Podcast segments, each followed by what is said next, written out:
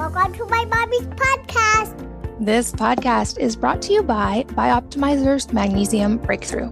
Did you know that there is one phase of sleep that almost everyone fails to get enough of?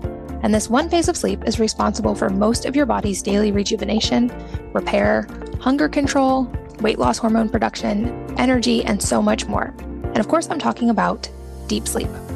If you don't get enough, you probably might struggle with cravings, slow metabolism, premature aging, or worse. And conversely, getting enough sleep, deep sleep especially, helps with all of these things. I personally have been paying a lot of attention to this metric for the past few years and have gone from under an hour of deep sleep to over three hours a night, thanks to magnesium and better sleep habits. But why don't most people get enough of this important phase of sleep? A big reason is actually magnesium deficiency, because over 80% of the population is deficient in magnesium. Magnesium increases GABA, which encourages relaxation on a cellular level, and this is critical for sleep. Magnesium also plays a key role in regulating your body's stress response system. So, those with magnesium deficiency typically have higher anxiety and stress levels, which of course can negatively impact sleep as well. But before you just grab any magnesium supplement, it's important to understand that most magnesium products out there are either synthetic or they only have one to two forms of magnesium, when the reality is your body needs all seven forms of this essential sleep mineral. And that's why I recommend a product from my friends over at Bioptimizers called Magnesium Breakthrough. This magnesium before bed helps you relax and wake up refreshed and energized, and the deep sleep benefits are really noticeable if you track your sleep. I also love that Bioptimizers offers free shipping on select orders and a 365 day money back guarantee on their products. Plus, they have an overall customer satisfaction rating of 99.3%. And right now, you can save 10% on Magnesium Breakthrough, which is the best aid I know for deep sleep, by going to magbreakthrough.com slash wellnessmama and be sure to use the code wellnessmama to save 10%. So again, that's B-I-O-P-T-I-M-I-Z-E-R-S dot com slash wellnessmama and the code wellnessmama to save.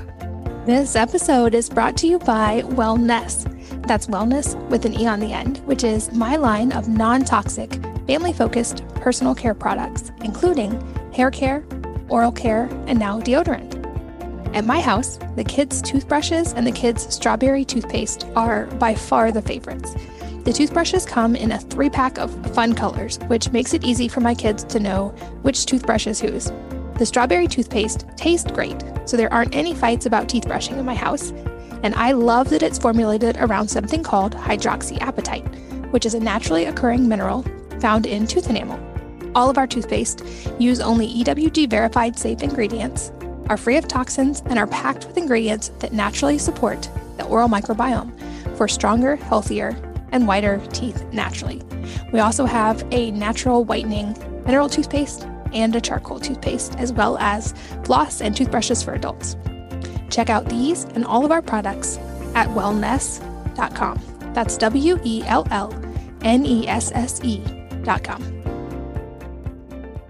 Hello, and welcome to the Wellness Mama podcast. I'm Katie from wellnessmama.com. And this episode is with someone I have followed for a very long time, and I'm just now finally getting to have on the podcast, who is Dr. Jack Kruse. He is a respected neurosurgeon and a CEO of the Kruse Longevity Center in Destin, Florida, which is a health and wellness company dedicated to helping patients avoid the healthcare burdens we typically encounter as we age.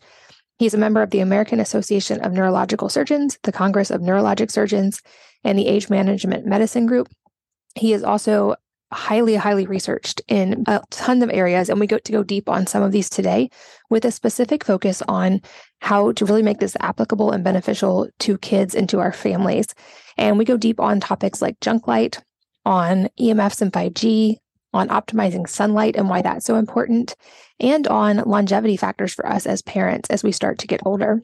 And he talks about why um, lack of sunlight is actually more dangerous than smoking and why our kids need more and how to do it safely.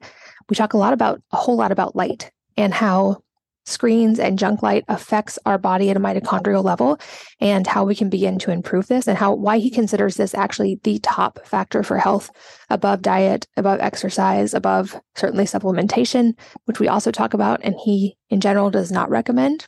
He goes into topics like why he would never recommend melatonin supplementation to kids and how to actually improve their own production of melatonin for better sleep, why he would never recommend sunscreen or sunglasses for ourselves or for our children. We talk a lot about low vitamin D levels and how low vitamin D levels actually correlate with melanoma. And since the sun helps increase vitamin D, why avoiding the sun might actually be making this problem worse. Why wearing sunglasses decreases our melanin production in the skin and makes us actually more likely to sunburn.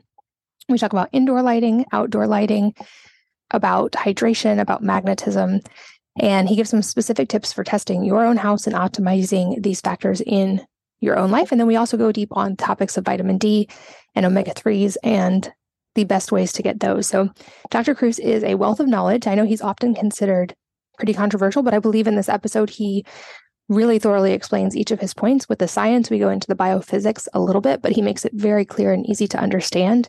So I hope that you will learn a lot from this episode. I do think it's a very important one. And without any further wait, let's join Dr. Jack. Dr. Jack Kruse, welcome. It's an honor. Thank you so much for being here. Thank you for having me. Well, I have known of your work for well over a decade now, and you have opened my eyes to a lot of things. And so it's truly an honor to get to talk to you today. And I think you are an expert on so many topics that are really, really important to us as moms in understanding, especially for the sake of our kids. And I know there's a thousand directions we could go that you could speak on so intelligently, but I would love today to start off broad with the category of light and specifically learning about the term junk light and all the types of light we're exposed to now that we didn't used to be and how those are impacting our health? Well, I mean, we can go a couple of ways with this. Off camera, we were just talking about light is really a two sided coin. You have sunlight, which is the light that we're adapted to from evolutionary standpoint. And then since 1893, we have modern fake light, which looks radically different. Like we had a spectroscope and we showed it to every mom here they would look radically different when you looked at it that way. And if you understand light functionally, looking at a spectroscope, that actually changes the dose of the medicine. So light is like a medicine. And a lot of people don't realize that, but that's actually what it is. If you look at what sunlight looks like and you think about what all moms for the last, I'm going to tell you, 75 years have been told by centralized healthcare, is that the sun is toxic and you need to put sunscreen on kids and keep them out of the sun, it completely goes against our evolutionary directive. But uh, to be honest with you, there's now hardcore data out there. Like I'm sure you probably know about this, but I don't know if a lot of your listeners or readers will. There's been six meta analyses in the literature. The last one happened in 2016 in uh, Sweden, and it basically said that lack of sunlight is more dangerous to your health than smoking cigarettes. So that should stop like every mother and go, wait a minute, I don't clearly don't want my kid vaping or smoking, but you're telling me that this effect is as big as them doing that. And see, the problem is keeping kids out of the sun doesn't have a negative connotation because of the dermatologists and pediatricians, and it needs to. When you think about the flip side of this that those kids have grown up, especially the kids today, have grown up in a world where everything is blue lit, like blue lit screens, digital babysitting. When you know families go and buy a kid iPhone, iPad right off the beginning, if you put a spectroscope on that technology screen, you would not like what you see. And we now know the science is well developed that blue light causes breakdown in the retina the breakdown in the retina leads to changes not only in the retina, but also in the brain. So, the number one thing that people probably want to hear about when I was a kid, you know, we never had school shootings. We never had, you know, kids killing themselves left and right. Today, it's an epidemic. What many of you may not know is that that's directly related to the amount of screen time that you have.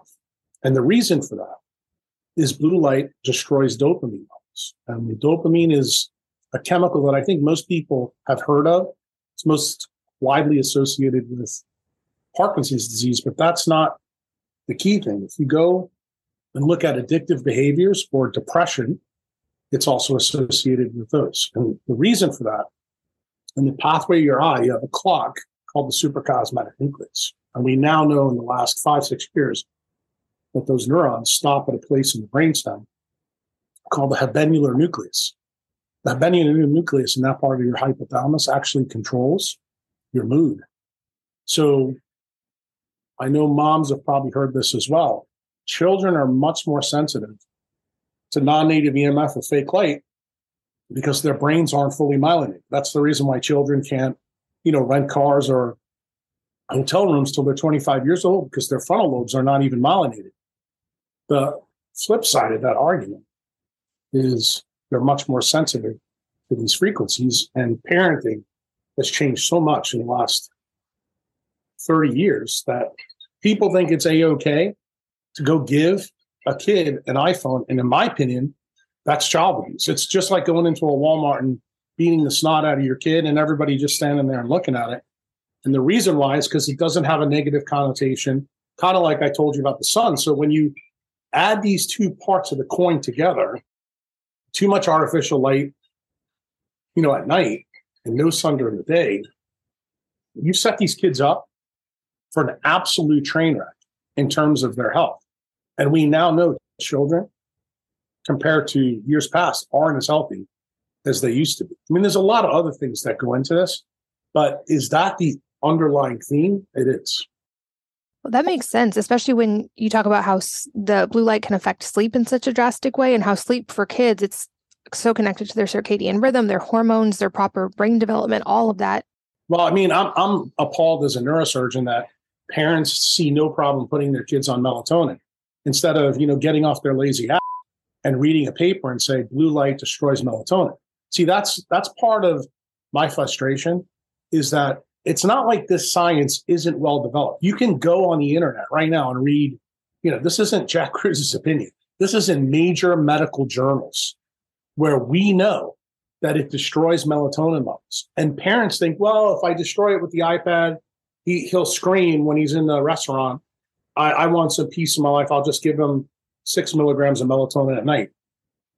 That that decision making process is so bad because you're setting that kid up for so many problems down the road. The problem is doctors are not doing a good job explaining to parents why that's a bad decision. That makes sense. And I'm with you on not giving melatonin to kids. And I know with my kids, our rule is screens go away after dark and they also don't get a phone until they're driving, basically, because they don't need it. I, I would tell I would tell you that uh, I think the, that rule is too lax. Now I understand, I understand why you compared on a relative basis to everybody else. That's a good choice, but me as a neurosurgeon and knowing what it does to the central retinal pathways and to the brainstem. I think in the next 10 or 15 years, you're going to find out that almost all cases of neurodegeneration begin in the eye from this process we're talking about. And when these children grow up and they're 30, 40, 50 years old, and you're going to start seeing people who got these diseases and when I was a kid at 70, 80 years old, but now it happens in 30 and 40 year olds. That's when people are going to get the wake up buzz because it usually takes somebody getting a punch in the mouth before they actually change. Because right now, people cannot fathom that a change in screen time, a change in light makes this big a difference. But you know, the funny thing about this story is, and I always bring this up, nobody would ever question if you went out and planted an orange tree in your backyard, put nutrients in the ground, but then your grandmother came over and put a tarp on it. You'd say, well, that's the reason why we didn't get oranges. But nobody thinks about that with our skin, our eyes, or the light that we're putting in front of the, the kids' eyes. And to me, it's absolutely astounding that you get it when it comes to plants that are grown outside, but you don't get it to your kids. That's a great analogy. And I'd love to go deeper on that because I think you're right. We're seeing a generation of moms who we've been told by dermatologists since we were teenagers wear sunscreen every day, avoid the sun, the sun is dangerous. And now this is advice that's being passed on to our kids. And you mentioned this lack of sunlight is more dangerous than smoking. Can you explain the mechanisms there? And like, I think this is such an important topic. And I think if moms just had their kids in the sunlight more, that alone would make a huge difference. So, what's going on in a kid's body when they're not getting enough sunlight? Well, the number one thing, sunlight is a multifactorial thing. Let's let me try to explain this as best I can without being too technical. I want you to think about a barrel of oil. Okay.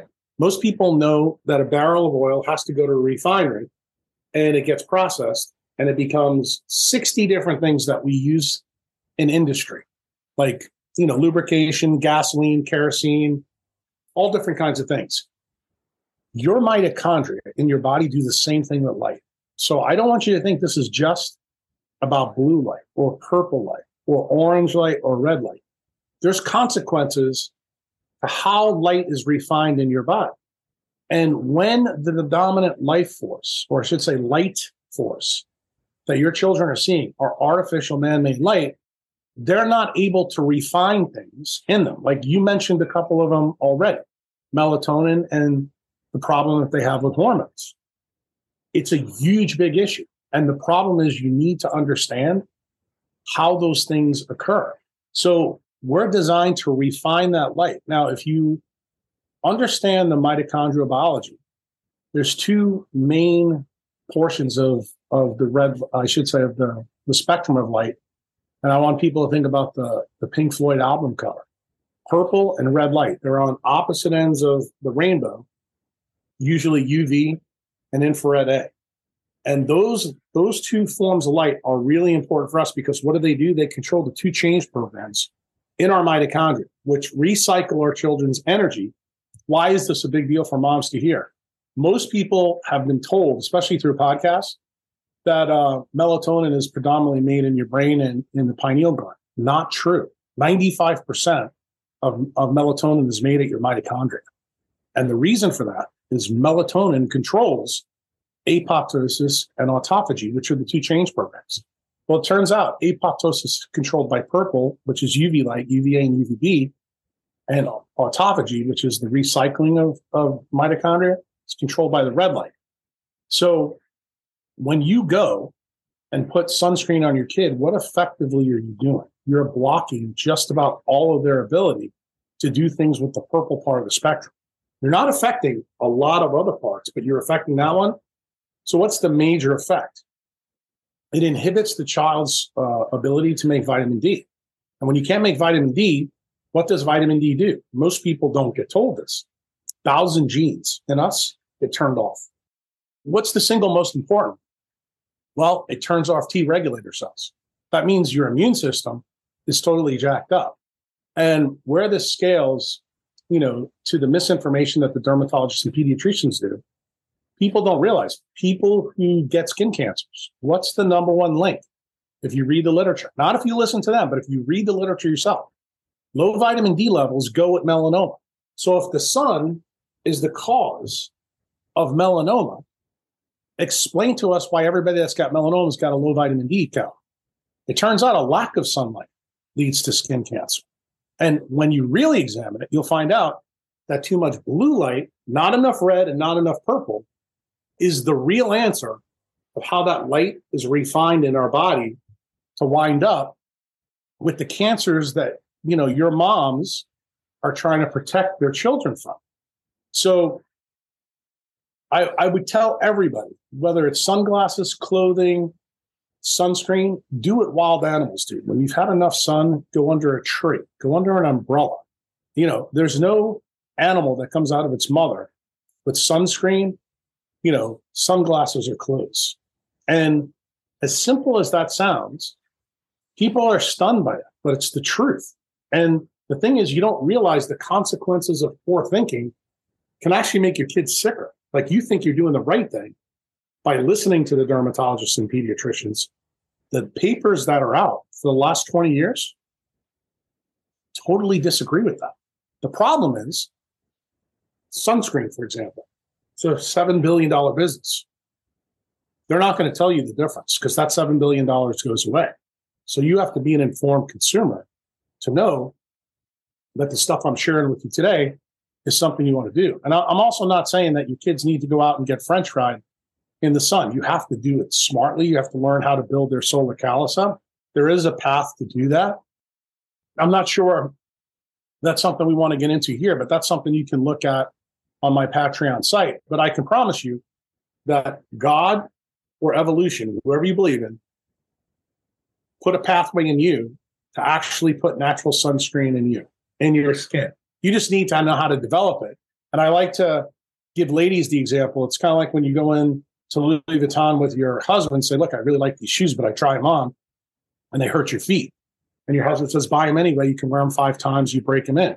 That's actually effectively what a solar callus is. You have to learn how to break your skin in to use it properly so that the child can go out in the sun without fear that they're going to, you know, cause some problems for them. That program is in just about every mammal on this planet. Why? Every mammal but us doesn't wear sunscreen, doesn't have clothes, doesn't wear sunglasses. And I think some moms are going to be stunned by this because the moms are making the big, big example.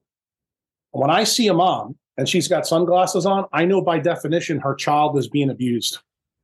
The reason why is when you put sunglasses on your eyes, do you know what it does? It decreases the melanin production in your skin. So, for those of you who don't know, melanin is the thing that gives you the tan in your body.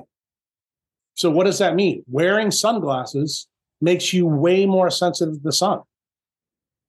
And that's functionally what happens in people that get the disease that you've probably heard of that Michael Jackson had, which is vitiligo. And I want you to think about every picture of Michael Jackson from the time he was 25 to 50 before he died. He had sunglasses on. He always wore them everywhere, didn't he? That's where the vitiligo comes from. So the key is when you continue to break the rules of nature, you're going to pay the toll in disease. The problem is when you're a mama and you got these kids, you're going to have to, you're going to have to probably go in and I, I wouldn't say fight because that's the wrong answer because you'll probably get fired from the medical practice. You're just going to have to be more informed than your doctor. You're not going to hear any of these things from them because the system is game for their effect. Like when you stay out of the sun, you become much more frequent visitor to the pediatrician's office, much more frequent visitor to the dermatologist's office. Yeah, I think you're right. It requires becoming very informed as a parent and being very confident in those decisions because I know like we don't have sunglasses in our house. They don't exist in our house. We're at the beach all the time without sunscreen. My kids are barefoot 90% of the time. And I get heat from other people I don't even know on the beach about, like, why aren't your kids wearing sunglasses? Why aren't you putting sunscreen on them? Because it's so ingrained in society. So it, I'd love to talk a little bit about uh, this is a new concept for moms and they want to now be aware of this and use light to their advantage and start getting more sunlight, what are some ways in our homes that we can minimize besides just avoiding screens as much as possible? Like what are some ways we can improve the light situation in our homes and or how do we optimize sun exposure with kids? Is it as much as possible safely? Well, I think you need to become educated a little bit more about light. And I think one of the ways to do it is go buy yourself a spectroscope because I don't want you to come listen to this podcast and listen to me and trust me. I want you to actually test this for yourself so, for example, I'm sitting in my house right now. I really didn't want to, but I had to because I'm, I'm I have a cold today. I'm not feeling great. Behind my computer is a red light. You probably can see it from the reflection. The reason for that, it's sunny here. The sun comes through the window. The blue light comes right through, but all the purple light and 40 to 60% of the red light is blocked. So what do I have to do? I have to reintroduce some of the red light that's being blocked by the window to offset what I'm getting from you. Now I have an F-Lux screen that I'm seeing through, but even with that, I'm still protecting my eyes with the blue blocking glasses. So believe it or not, if you're watching this video, you're actually seeing me do some of the things that you need to consider. So when you're inside, open a window. Okay. That's how light works. All you have to do is open a window. When you filter light, even through glass, you are changing the spectrum uh, of the problem. Like one of the diseases that modern medicine has no idea is linked to indoor living is fibromyalgia. Those are people that are all blue light toxic. Why? Because they're not getting any red light on their muscles. That's the reason why their muscles constantly hurt. It's because they're chronically energy deprived. Uh, so if your kids are inside, you want to do the same thing. Let them do their homework outside. Let them do as much as possible outside. I think one of the big problems with kids is video games. I, I would absolutely eliminate them. I, and no, I, I know it's going to cause a huge problem, you know, in a lot of people's houses. But if you knew how bad they really were, this is almost akin to letting your kid, uh, you know, start to his own drug business and selling because that, that's effectively what they're doing. They're creating all these little addicted kids from the blue light toxicity. Inside, open the window, introduce red light into the inside environment. I think those are probably the simple, easy things that you can do. And then obviously avoiding having screens on, especially after dark. Are there types of lighting for in the home that are better alternatives than others? I know everything seems to be switching to like LED. Yeah, I don't I don't use any light in my house. I, I would tell you what I have, and I'm talking about during the day. I have the red light on now, but uh, on my kitchen here, I have a UVA light and two red lights above me, but they're hardly ever on. In the house, I have circadian lighting. These are set for 9 a.m. light, but I don't like them either. Uh, I always want regular light. So at nighttime, what do I use? I use candles and I use fire. I have a real fireplace and I have candles all throughout the house. When I tell you that I'm a, a Nazi about light, especially at night, it's absolutely true. And this time of the year, it's really hard because it's Christmas time. So everybody's got their Christmas lights on. Almost everything in my house is red lit. You know, I don't use white bulbs for anything. In terms of the light, if you can get your hands on incandescent, the government is trying to take those away, try to buy a whole bunch and save them. LED lights, halogen lights, uh, any modern light is absolutely toxic for your kid. And again, that's all solved as well by being just outside, to your point, as much as possible. Well, when you need when you need the light though, use get them to use headlights. They have headlights that are red lit. Get the kids to do that. The kids are much more amenable to that than parents are because they think it's kind of cool. But most of my uh, members they use red lights inside, and they'll put the headbands on that you can buy from you know Home Depot. Okay, good to know. And then another recommendation I've mentioned hundreds of times in the last 10 years on this podcast is that importance of morning sunlight. And I know you're making the point that being outdoors as much as possible is really important, but it seems like data does look at getting light as soon as possible outdoors, not through a window after waking up is important for that circadian signaling. And at least in my kids, I seem to notice a pattern of them sleeping better when we're really consistent with that morning light and bright midday light. But what's your take on that? Are there specific times of day well, there's a couple of reasons for that. The first thing is, as you mentioned, when the first light of the sun comes up, it resets the circadian mechanism in the central retinal pathways. The second thing that happens, most AM light at sunrise is red, doesn't have any UV in it. So red light is really, really powerful for healing. But probably third and the most important thing, it starts all the hormone cascade that normally happens between six and 10 a.m. that's supposed to happen. So what does it do? It's kind of like uh, I like to describe it to parents so they understand it. It's like having a default mechanism on your phone, where you know how you can reset the phone every time you see the sunrise. You're resetting the default mechanisms in your brain, so that way you can constantly tell time. Now, the other thing that's important is, and I don't think a lot of parents realize this, when the sun sets, sunset for kids is also important going to see the sunset, if you really want your kids to perform optimally, especially with their brain, seeing the sunrise and sunset is huge. Most people don't do that. But that gives you the time of how much sunlight you're in. And it turns out the longer light you get, the better you are. People forget it. The equator, you get 12 hours of sun every day. Like at the 28th latitude, we lose about four hours this time of the year. If you go down inside the 20s, at the 20th latitude, you only lose 45 minutes. So you can see inside the tropics, you have more light stability. And it turns out light stability for children is a big deal because why? They have a developing brain.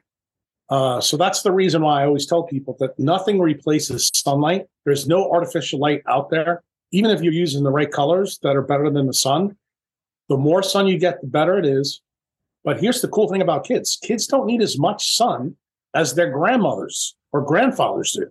Older people need more light than kids do because kids are, uh, if you look at their body weight, they're mostly made out of water. 80% of babies when they're born are water by weight. When you get to be my age, you're about 55%.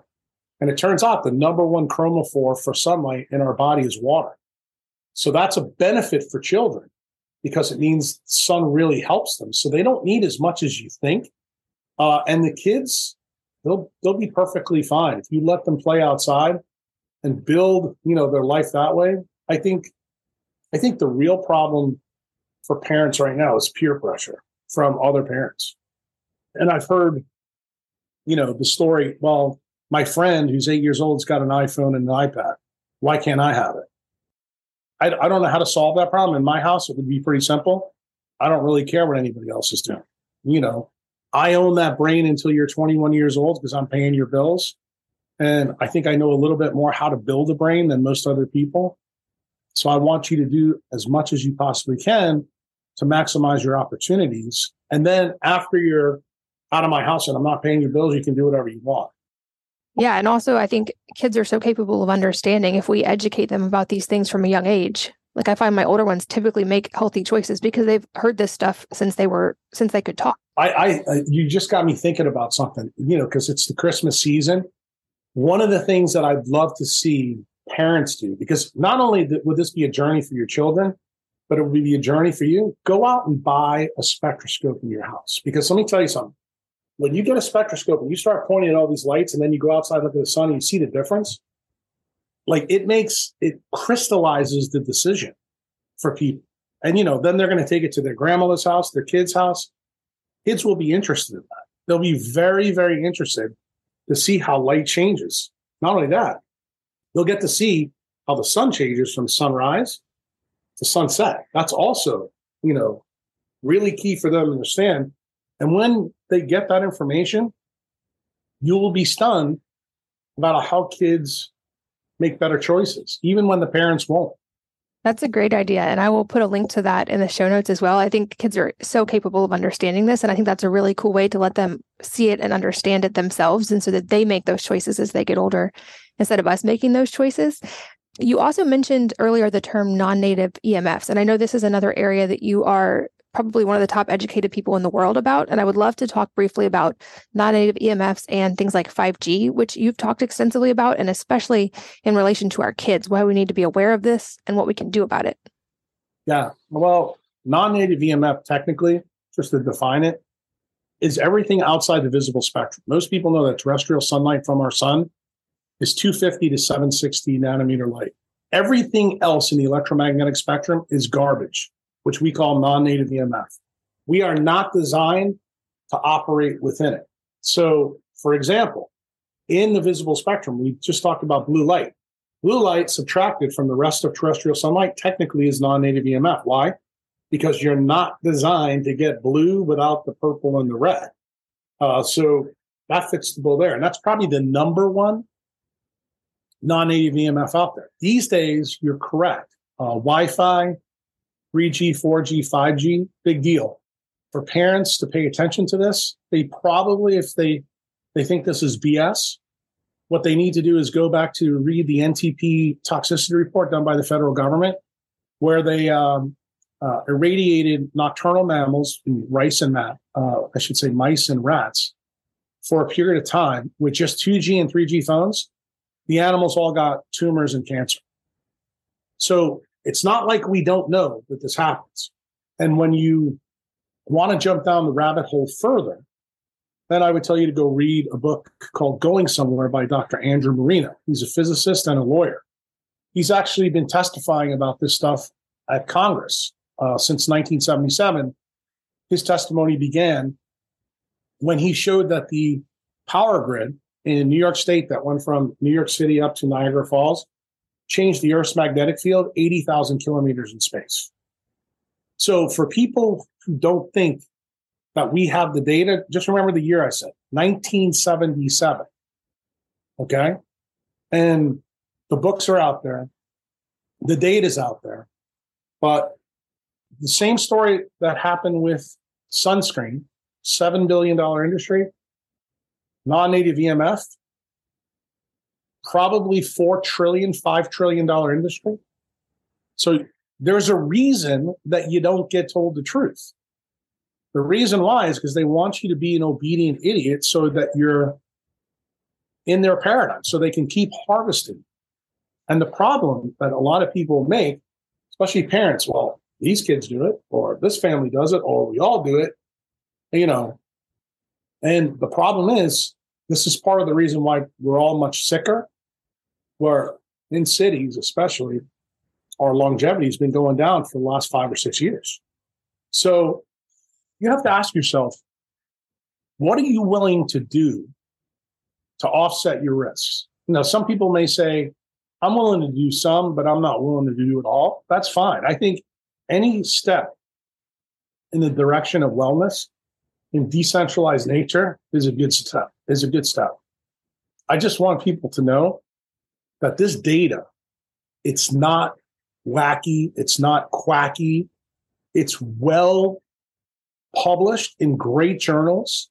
The problem is it's been blocked from you. The, uh, just to keep current events, I think the way I would try to explain this, this is kind of like uh, what Elon Musk is going through with Twitter right now.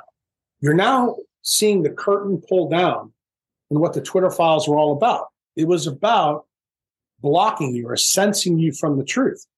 Well, that's actually what we're talking about right here. The reason a lot of you don't know about this is because industry who's been printing money, selling you this stuff and causing you problems, it's a big issue. Yeah. And I know you, as you bring awareness to a lot of these things, I've also heard you say many times in interviews, like you're still optimistic actually about the future.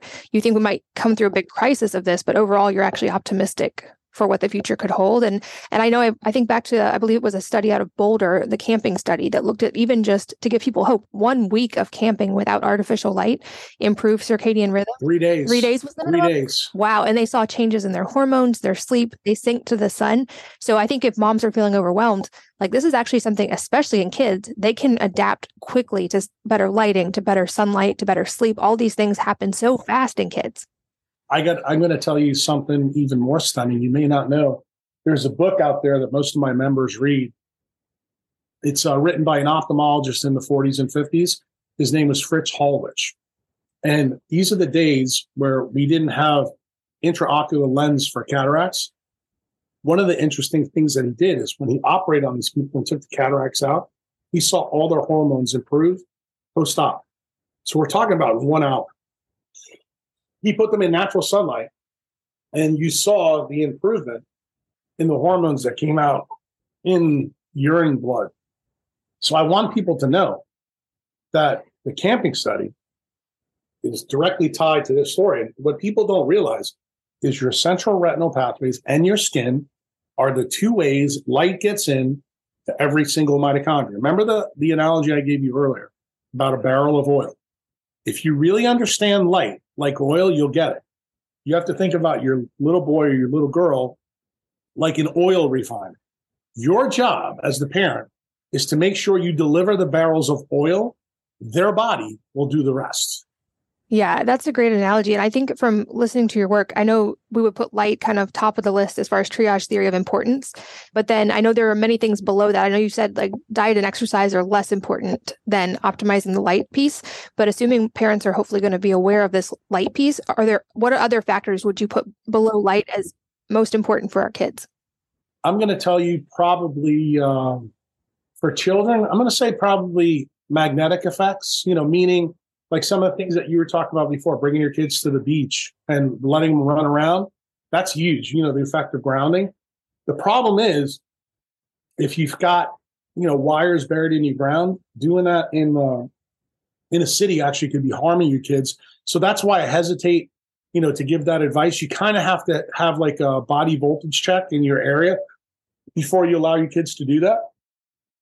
The other thing is, I think water is important too, because one of the things that you need to realize when you have a child that's afflicted with non-native EMF, generally what that does, what's the ultimate cause in the kid? It dehydrates them. And if you remember what I said to you earlier, when a child is born, they're about 80% water by volume. And when you're old like me, you're 55% by volume. But if your kid has way too much screen time, you're effectively dehydrating. So what I like to explain to parents is every time you give your kid a phone, a, a screen, a tablet, it's like sticking their head in a microwave oven. And you everybody has the experience of taking a piece of steak and trying to reheat it in the microwave oven. And if you don't wrap it in a paper towel, it tastes like shoe. The reason for that is because you're taking the water out of the tissue. The same thing happens in children. So when you're trying to rehydrate a kid, is there water that's better? Probably yes. I would say high latitude water. So Icelandic, Voss, things like that. If you have the money to spend, I don't think everybody needs to do this, but what people don't realize, and I don't want to get too deep into the biophysics because I'll probably lose your people. There's a big reason for that. Turns out the way we work, the batteries in us, water is a big component with sunlight. We've spent a lot of time talking about the light component, but it turns out that water in our body is the battery, it's a capacitor. And we bury the light in the water. And it turns out everybody thinks water is H2O. And what they don't realize is that hydrogen has different isotopes on Earth. And it turns out the second isotope, deuterium, is linked to the hydrology cycle of where we live. And it turns out with non native EMF, you don't want water with a lot of deuterium. So the, the big issue is water that comes from higher latitudes for kids that have really low melatonin levels or screwed up cortisols or you know behavioral problems this would be a huge benefit for them. Yeah and i know that alone could be a topic of many episodes but in general as for parents just thinking of higher altitude waters when possible are there any options for home filtration and or minerals? I know there's so much information out there about which types of filtration is best. I don't think there are any, any of them are good. Okay. I'm, I'm going to be honest with you. I think when you look at the risk benefit ratio i'm not a big fan uh, i don't think you're getting huge benefits the same thing with like molecular hydrogen machines just not a big fan i think the way you want to default your family is learn more about the recipes that nature uses and mimic those. Like it, it's kind of crazy. I always try to tell people I don't I don't have to teach hippos and and lions quantum physics, but I have to teach humans that. Why? Because we have this brain in our head that allows us to break all of nature's rules. And it's kind of like the thing I was just talking about with isotopes and deuterium. We haven't got to the food side of the story, but this morning on Twitter, I just saw somebody retweeted a thread that I had on nitrogen on the on the Fritz Haber Bosch equation. And just so you know, there was a guy on Twitter that said four billion people are alive today because of the synthetic creation of ammonia. And I'm like, yeah, but do you know what the problem is? And I went through this whole tweet storm, and it turns out that the whole tweet storm basically allows the wrong isotope of nitrogen in when you use the synthetic pathway versus how we do it naturally. And I said, if you want to know why kids have gut problems, SIBO, all this other problem, I said, that is there. And not only that, it changes the groundwater, which is why I tell my members don't eat any food from California. And when you think about how much food comes from California, you start going, and believe it or not, they still call this food organic when it's made with synthetic fertilizer. It's nuts. Well, and again, that's a topic that could be a volume of podcasts on its own. But I feel like you've shed light on a lot of areas where there's misconceptions about things that are commonly considered healthy when it comes to food. And you have a different perspective on a lot of kind of the most essential things we actually need to be doing when it comes to food. So, with the caveat that this could take hours to fully explain, can you give us an overview of some highlights? And I'll definitely point people towards your Patreon to actually keep learning more. Yeah, I, I think this one is simple. Most people don't realize that food is a story of light and I want to say that again. All food webs on this planet tie back to the sun. Don't forget that. Now, here's the caveat. Modern foods that are built in labs, therein lies the problem. And generally, the problem with fake foods, frankenfoods, is what I just mentioned before about the isotopes. In other words, photosynthesis is the change program or the quality assurance program that the bad isotopes of nitrogen and hydrogen don't get in photosynthesis creates food the right way. So, for example, everybody learned in third grade CO2 plus water and sunlight equals sugar. That's not controversial. What they forget is that glucose is burned in your mitochondria and it reverses the process. Here's the interesting part photosynthesis can use any water, okay, to grow. But you know what you'll be surprised to hear? That if you use deuterium laden water, that your crops go down 40%. So when people hear me talk and they want to know why I'm, I don't really spend a lot of time talking on food, because if you don't know these little details and you don't realize that food is an electromagnetic barcode of how we, where we are on the planet as we travel around the sun, you're designed to eat food that grows in the ground at the latitude that you're at. That's all you need to get right about food. If you do that, you win. And I'm sure you've done numerous podcasts with people about the food issue. And I think the reason that these people infuriate me is because they never get to that level. That you need to realize your mitochondria is an electromagnetic cipher of the electromagnetic barcode that's in food. And if you provide your family food that's made with fake fertilizer or food that's made with deuterium water, no, that's not going to be the same as if it was made completely by photosynthesis. And unfortunately, these days, a lot of the foods that we buy in grocery stores are all processed. And when someone else has processed, they're not meaning the same thing I do. I'm talking about an isotope level. And when you understand what's happening in mitochondria, like you open up a biochemistry book and you see all these different reactions, like there's six or sorry, nine enzymatic steps in glycolysis. Well, the reason why those steps exist and drive doctors crazy when they're in medical school is to make sure the right isotope of hydrogen is on the carbon backbone. But guess what? Did doctors learn that? No. You need to know that. And the thing is, if you eat a banana at the 28th latitude, you're good.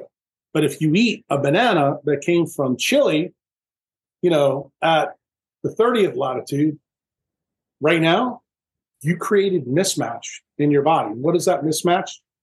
In um, parlance, we call that chaos. Okay. You develop chaos in your body. What do we call it in medicine? Inflammation. What is inflammation? A function of when we talk about biology, it's the pH level. Remember what pH stands for? It's the hydrogen in there. So we're back to that story about hydrogen. If you have too many hydrogens, you get a lot of inflammation. So it kind of tells you that this story about hydrogen is maybe something you want to pay attention to. Why? Because you know, H2O is hydrogen. And almost all foods are made with carbon, nitrogen, oxygen, and um, hydrogen. And when you begin to realize that, you go, maybe I need to think about this a little bit differently. And if you really want to jump down the rabbit hole, yeah, you probably find a guy like me and I'll explain it to you. But I'm going to be honest with you food is a really easy thing to get right. If you just eat a circadian diet seasonally, you can't screw it up. Just don't eat fake food. Yeah, I think that's such good perspective. And I love that you take, I guess, would be more of a biophysics approach versus a biochemistry approach, which I don't feel like anybody else is really talking about at this level. So uh, I've been fascinated by your work for a while because of that.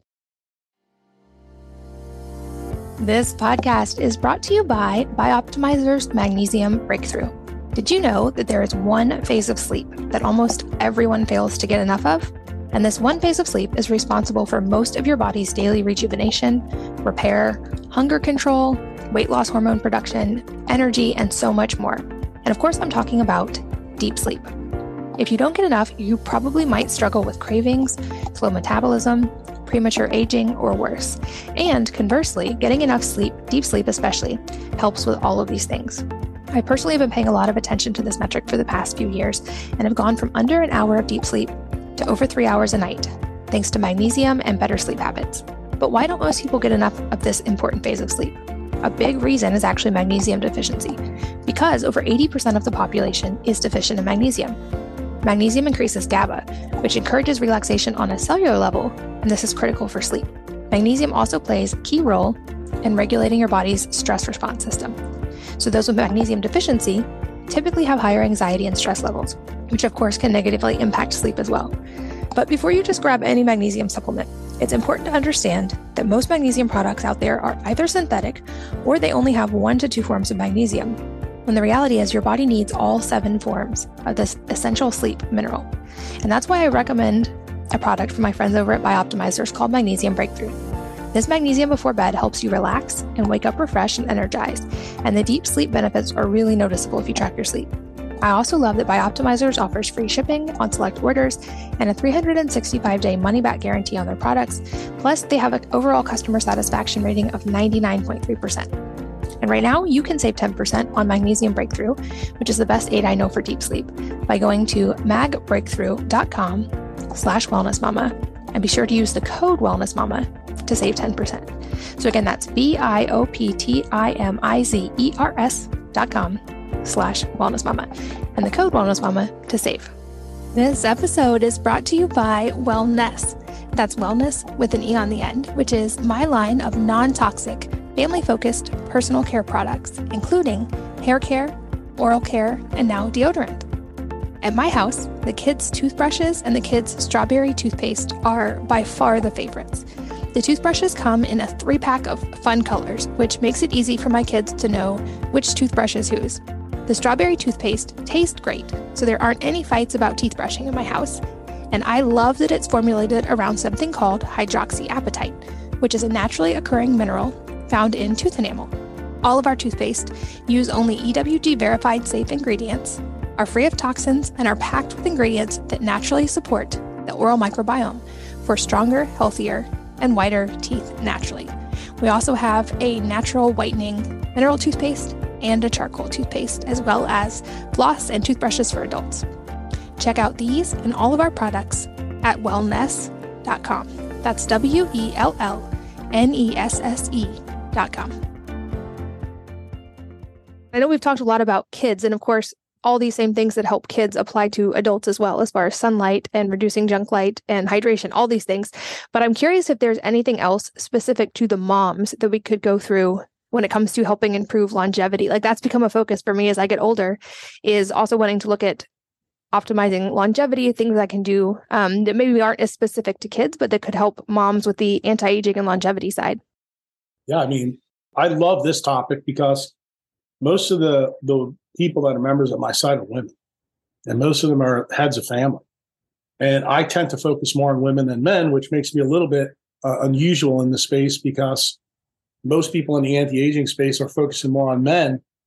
But the reason for that is mitochondrial DNA is only inherited through mom. So you can learn a lot about mom and grandma and your maternal side if you go through it. And the reason I like parents to learn about this is, especially if you're a new mom, say you just had a baby. I, I would tell every single mother, you want to learn about you? Do a vitamin D level of your infant. Why? Because where does that that baby get all of its vitamin D from? You. The baby is stealing it from you.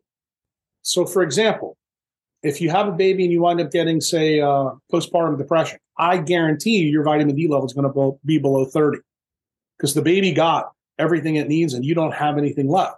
The reason why this is important, remember that everything that that child is, most of it is coming from you. You get some stuff from your dad, but it's really about you.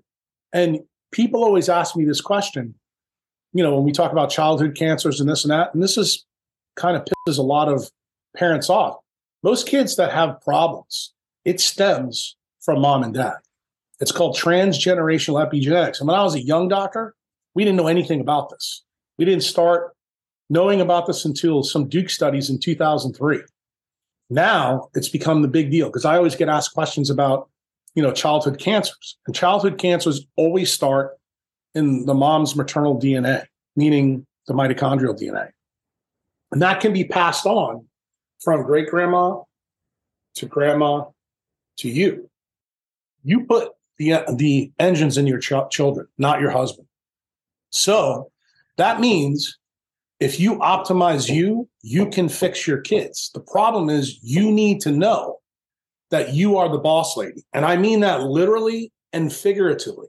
So if you know that your kid's having a problem, before you ever take the kid to the pediatrician, you better start asking questions like, what about our environment or what about my maternal side could this be linked to? Because that is the place you need to go. You have to remember centralized healthcare, which is what I've been trying to eradicate for 20 years, that's the belief when you go to the doctor, you get told whatever you get told. I'm more of a decentralized healthcare person. I'm trying to tell you what decentralized means is that there's no single controller. So, for example, we've talked for 45 minutes about circadian biology. The control of circadian biology is light and dark. In other words, it's not a single controller, it's two sides of the same coin. When it comes to centralized healthcare, when you take your kids to the pediatrician, you get told, oh no, you have to put sunscreen on, you have to wear sunglasses. In other words, it's a top down authoritarian approach. I know better than you. I'm an expert, and you are paying me to be the expert to tell you because you know I've deciphered all these things from textbooks that I learned in medical school. The problem is the books that they learned from are 30, 40 years ago, and they're not updated with the latest stuff. You need to know that. Once you realize that you get the mindset that I need to think about nature and what nature's doing, then you'll move the needle. Yeah, I think that alone is such a paradigm shift. And I love that you keep bringing it back to that because it's like we keep looking for these complicated answers when the answers have always been in front of us it through nature. And also, you mentioned vitamin D. And I would love to briefly touch on vitamin D because I think that might drive a lot of people to just start wanting to supplement lots of vitamin D to try to fix these problems. And I know you have wisdom around that. So I'd love to touch on vitamin D and omega 3s, which is another topic I've learned a lot from you about. Yeah, I would tell you, let's give the disclaimer because I think when a lot of people listen to my podcast or they read stuff or they follow me on social media, you hear that I don't like to talk about food and I'm not really big into talking about exercise. It's not really true. I want people to understand light is by far the most important. When it comes to supplements, same reason. I told you before, supplements are basically fake Franken foods that you're adding to the mix. But here's the real caveat. If your body makes it endogenously, you should never take it exogenous. Why? It has to do with something called predator and prey. Remember, I just told you the story about decentralized light and dark? So let me give you an example, one that we used earlier today. If you give your kids melatonin to help them sleep, it's because their mitochondria aren't making it. When you give the kid melatonin long enough, you downregulate the melatonin production that they make in their own mitochondria. So you're turning off the machinery because you're getting an exogenous signal. So it ultimately makes your kid worse What's some of the effects that can happen to a child down the road? They can thin their retina. They can get retinal tears. They can develop really big problems with their central retinal pathways. Why? Because it turns out melatonin and dopamine regenerate all the photoreceptors in your eye. Does the pediatrician ever tell you that? No. Why? Because they're looking to give you the centralized answer to get you out of their office in 10 minutes. And that's it you know, for your for your $25 copay. If you do your own homework, you'll find that those answers are out there. So melatonin, I've already told you, is made in the mitochondria. So supplementing that is a big no-no. Vitamin D the same way. Vitamin D is made endogenously in our skin. But vitamin D is a very interesting vitamin because it's not a vitamin, it's a neurosteroid. And vitamin D one of the things that it does is it gets uh, created in the skin from cholesterol and 312 nanometer light, which is UVB light. It changes a double bond in a ring in cholesterol to turn it in to something called 25 dihydroxy vitamin D. That's not the, the, the key factor. It has to go to the kidney and liver, then to be converted to 125. So can you have a problem with vitamin D that starts on the skin, or could you have a problem if the kid has a problem with their liver or their kidney? The answer is yes. A lot of times this never gets worked out. The most common reason for children why it's a problem is their skin is blocked from clothing or, or sunscreen. The reason why this is a big deal in adults, let's talk about mom and dad now. Uh, mom and dad, if you look at your blood work and you notice when they do a lipid profile on you, that your cholesterol levels going up, I can almost guarantee you what the answer is. They're going to tell you they want you to be on a statin. I'm going to tell you you need to be in the sun more. Because guess what happens? High cholesterol levels chronically over time is almost always associated with low vitamin D levels because you're not converting cholesterol into vitamin D. Yeah, I think that's such an important thing to understand. I know I've seen drastic changes in my labs since moving to Florida and being in the sun every day for hours on average. What about omega 3s though? Because I feel like this is an area where there's a lot of controversy, especially right now, about if they are good, if they're bad, if they're rancid, if we should avoid them, if we should take them. What's your take on that? Uh uh-uh. uh. You're, designed to get omega 3s from the marine seafood chain. Supplementing, I'm not a fan of. And the reason why most people need to understand that exogenous pills are a polyunsaturated fat. That's what DHA is. You have to realize how this works in evolutionary standpoint. DHA is the only lipid in mammals that hasn't changed in 650 million years. In other words, there's something specific about this chemical that is highly favorable to complex life. And most people don't realize this. DHA, you know where the number one place that it's found? Your central retinal pathways, right in front of your eye clock. So, how does what's the biophysics of DHA? 22 carbons, double bonded, that creates a pi electron cloud. Effectively, what it is, it's a copper wire that connects your retina to the suprachiasmatic nucleus, then to the hypothalamus. So, remember all the things that we talked about about refining the barrel of oil for your children? Well, if you don't have good copper wires in your refinery, how do you think you're going to do? Not very good at all, right? So that's fundamentally what the problem is. Seafood is the best way for you to get it. Now, how you get it from seafood, that's completely up to you. I would tell you use locally sourced stuff if you can. If you live in a place that doesn't have it, that becomes much more difficult. But I'd much rather you eat the real food than the supplement. And are there any, for you personally, exceptions to that or things the body doesn't make that you would consider taking in a supplemental form, or do you stick to food and these other factors we've already talked about? Well, when I'm taking care of people, you know, uh, on an acute basis, there may be things that I recommend on two or three week period of time uh, that I wouldn't on a chronic basis. You know, like if you're trying to get over certain things, like for example, uh, during COVID, when I told people, uh, look, these are some of the things that you can do. These are things that would get you by for two, three, four months, so you didn't have to worry about COVID if you were going and not going outside. But I would always tell people if you go outside, raise your vitamin D level up, you improve your immune system. Your immune system technically uh, is your best protection. So anything you can do to improve that standpoint. Now, there's certain people like remember most people that come to see me, their physiology is already trashed. They've already got diseases. So you're trying to ramp them up and get them better.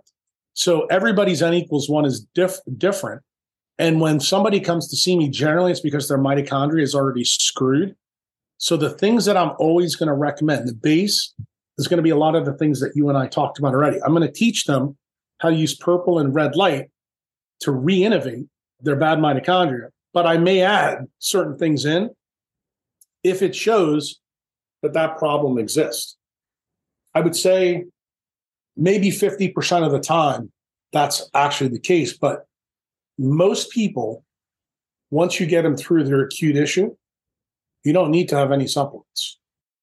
Yeah, I think that's great to know. And like I said, there's so much we didn't even get a chance to step into at all today in this episode. I hope that maybe we'll get a chance to do another episode in the future. But um, before we wrap up today, I would love to know do you have any recommended reading for people on any of these topics that you would point them toward? I'll, of course, link to your site, your Patreon, um, and so people can find you and learn more directly from you. But any recommended reading or books that you recommend? Yeah, I can give you a list, but if you go to my website, uh, there's a, a thread in there about all the books that I recommend. So you could pull that up. But probably for the biophysics book, couple of the ones I've already recommended. Going Somewhere by Andrew Marino is great for the non native EMF portion of it. Uh, when you want to learn more about uh, sunlight, uh, simple book is by John Ott, Health and Light. You can find that usually in Goodwill. It's so old, but it's easy to find. Uh, if you want some really cool books on mitochondria, read any book that Nick Lane has written. He's a PhD from Surrey, England. Uh, my favorite one that he wrote was Power, Sex, and Suicide. And uh, Jim Al-Khalili and Johnjoe McFadden, uh, I think their book's named The Vital Edge. Gerald Pollack's book is about water. If you want to learn about water, you can read that. And if you really want to jump down a rabbit hole about light, there's a book written by a guy named Roeland Van Wijk. Uh, it's called Life Sculpts Life.